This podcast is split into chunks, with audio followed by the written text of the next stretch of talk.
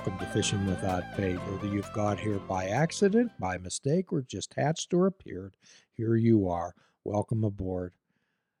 Fishing Without Bait offers a lifetime without definitive expectations of ourselves or anyone else. And what we help people do is to create their lives rather than define themselves. We try to get on the other side of fear, as our friend George Addair said, everything that we want in life is on the other side of fear. There's no admission price, only the honesty, open mindedness, and willingness to try. And if you have a few pixie dust sprinkles of each one of those, welcome aboard. Jump on the ship, grab a paddle, and, and let's go. Let the adventure begin. And as for listeners of our podcast, you know that we offer an eclectic roster of guests, and we're joined tonight by a friend of mine who recently came into my life, uh, Miss uh, Miss Thalia. So, Thalia, what is good about being you? Well, Jim, I have to say, the older I get, the more good things I see about being myself.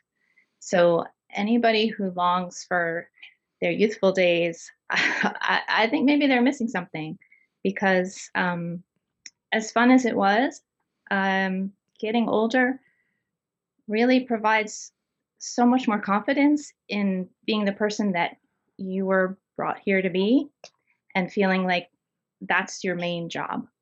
So it's like a wonderful narrowing of focus into being that person that only you can be. Well, uh, we often talk about it's our past that propels us to our future and that we are all products of our past. We can choose whether how to interpret that. So, landing where you are right now in this period of time, uh, looking back, I see that you've had a lot of varying experiences that led you along and devoted yourself to this path. Uh, an archaeologist, an educator. Uh, I was particularly interested and delighted to find out that you were a medical writer. Uh, so, could you tell us a little bit about uh, Thalia and how she got to this place in her life? I've always been a creature of impulse. I've always followed my uh, interests and impulse and intuition. And as I go through life, those change like dramatically, I would say. So, from early on, I loved archaeology, I loved history, and all the current advice was there's no way to be an archaeologist. There's no jobs. Like, don't bother. But I studied it. I got my PhD in archaeology because I loved it. Um, and then actually, there were no jobs. that part was true. so I went into medical writing because archaeology is a science, and I had a background in science writing. And I worked for 20 years as a freelancer, um, writing about like brand new uh, data coming out of clinical trials, uh, as well as some more patient centered materials, but mostly it was hard clinical data. So wow. I got a yeah, I got a real view of the inner workings of the pharmaceutical industry and um, how Western medicine uh, develops. So when we're talking about Western allopathic medicine, we're talking about treating uh, symptoms and we're generally talking about treating symptoms through medication. Uh, so, how did you get involved in doing that type of writing, and what was the market for it, Thalia? There's a huge market for that, and it's it pays very well, and it offers complete freedom. So it was a great job, and the other thing it offered was um, infinite variety. So any given day, I'd be working on a completely different medical field or indication or area. So it was fascinating. It was a whole medical education.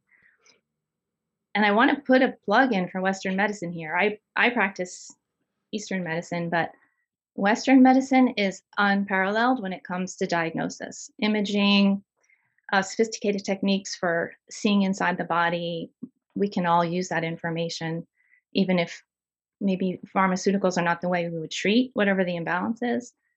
Those diagnostic tools are are really a gift. Absolutely. So a lot of times, Thalia, what I suggest to people is, and I'm as open-minded and as flexible as possible, but at times when people need some type of a medication, what I tell them is, is what I do enhances that. and we're always looking for adjunct type of therapies and something that perhaps can lead a person in another direction. Uh, so I'm really interested in this medical writing. Uh, how does one get involved in that? For anyone out there who may be interested. Yeah, there's there's recruiters working around the clock to find anybody with a science background that is good at communicating and can help get the information across because the data come up so rapidly and everything changes so quickly the whole landscape changes that publication needs to be happening constantly.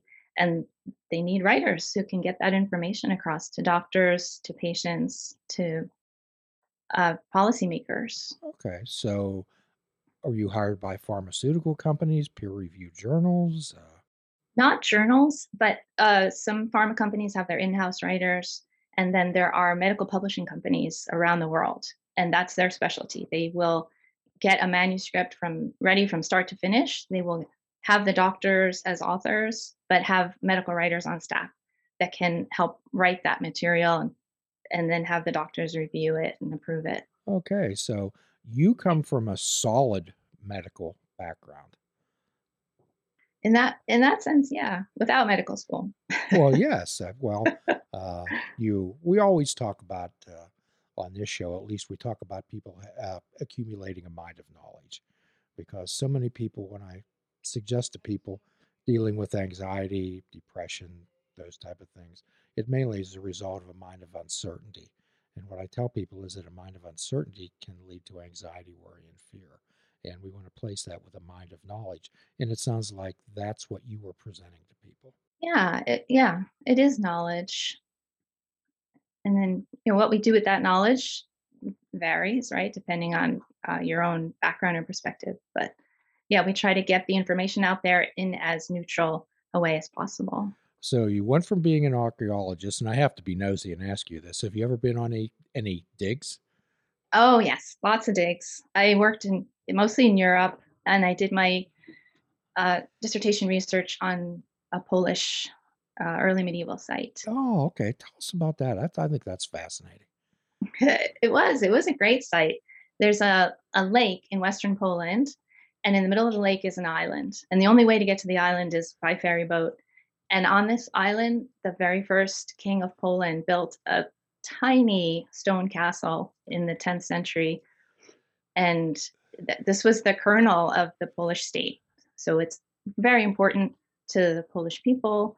And there's archaeology going on for decades, including underwater archaeology in the lake, because things are always being thrown into water, whether for ritual purposes or just garbage. So we had divers working, pulling up swords and helmets and um, treasures. Wow, how exciting was that?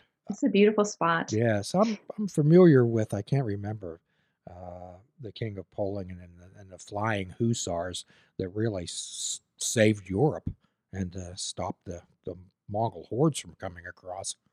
Oh yeah, there's a whole Ottoman, yeah, the Ottoman invasion. Yes, that's uh, quite a fascinating story. And when you get back into time, and uh, quite often what we talk about is people who time travel. People, most people have frequent flyer miles to the past and the future, and brief layovers in the present. So, what led you away from uh, the archaeology?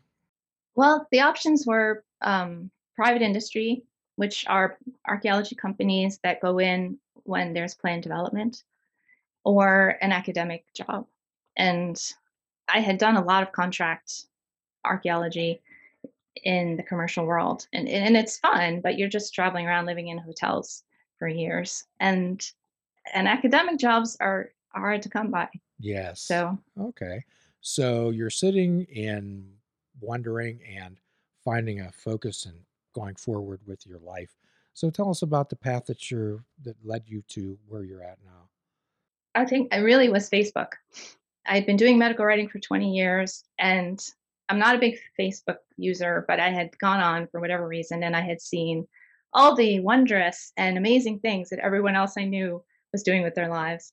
And that gave me such a crisis. And I said, Well, I love my life, I enjoy it, but you know, what am I doing that's meaningful? Um, and I just sat with it for couple of days. I don't think I got off the couch. and then it came to me that I, I had been a patient of Chinese medicine and had experienced this incredible healing power that comes along with a very reassuring sense that you're going to be okay. And that's the thing that allopathic medicine does not come with. Like you might be okay and you're going to get, you know, state of the art treatment, but when you walk into that office, you're not going to feel like, oh, everything's fine. You're going to be told exactly what's going wrong. And it terrifies people. Uh, so I said, oh, I could do this work and give other people that feeling. And that would be meaningful. I always thought that it would make a different scenario and set a different phase for people if a doctor would come into the office and rather ask them what was wrong, what was right about them. Which is why we started off with that this evening. So, uh, could you tell us a little bit about your? I, I was really happy that we always talk about people making choices in their lives and maybe these epiphany type of moments. So, what was your epiphany type of moment, Thalia? Yeah, that was it. That was it. Seeing, and I know Facebook is an illusion, but um, but it made me question what I could say about my work. And again, I love my work. It was endlessly entertaining and provided me a life of absolute freedom. But in addition to that, what did it do? So um, I felt like, wow, I'm getting to middle age and I need to have something to show for my life. So Chinese medicine came to mind. And like I said, I go with impulse and intuition. And I said, that's it. And there were no Chinese medicine schools anywhere near Pittsburgh. So I packed up my family and I moved them to Toronto for three years. yes. I completed my training. So tell us about uh, your experience in Toronto. I I saw that you're a, uh, a diplomat of, uh, I believe it's the Eight Branches Academy. Mm-hmm. So, could you tell us about that for people who uh, may say, "Hey, I'd like to explore this type of thing"? Yeah. So, um, so Toronto has a really large Chinese population. So it has a number of schools that will train people in Chinese medicine so they can administer acupuncture, herbal prescriptions, um, body work, energy medicine. And uh, that's what we did. There's there's people flocking to Toronto to to study this, and there's actually so many acupuncturists in Toronto that it was a serious concern for graduates whether there would be enough patients to support everybody. Okay. We don't have that problem in Pittsburgh. We have not enough acupuncturists and for the people that want treatment. How would you explain acupuncture for someone who had a curious mind and perhaps was interested in obtaining services? Okay, so it is an ancient medicine, probably at least 3,000 years old, and it it was an empirical medicine that arose from observation about where things are getting stuck in the body that creates pain and other symptoms. So you know, cells in the body communicate using electromagnetic signaling. And where that signal can't get through, people are going to experience pain, congestion, swelling, uh, just dysfunction. So, acupuncture using metal needles, they operate like little antenna and they can boost that signal and get it it moving through the channels to the target that it needs to get to. And people usually feel better within you know minutes. And you might need several treatments to help shift a dysfunctional pattern, but uh, it's highly effective. Well, I never recommend anything to anybody that I haven't tried myself. I can't recommend skydiving to anybody as I've never skydove.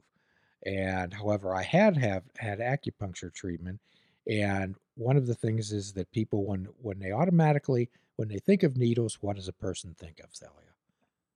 Yeah, a lot of people come in that are terrified of needles. Ah, we'll continue this fascinating, entertaining conversation with our good friend Thalia on our next episode of Fishing Without Bait. And in the meantime, we offer you a free prescription fruits, nuts, and vegetables. Unplug your television and take up fishing. And for a truly mindful experience, we suggest that you fish without bait. Do a kindness for yourself and do a kindness for another. Forgive yourself and forgive another. Invite joy into your life and make beautiful choices. Till all are free, none are free.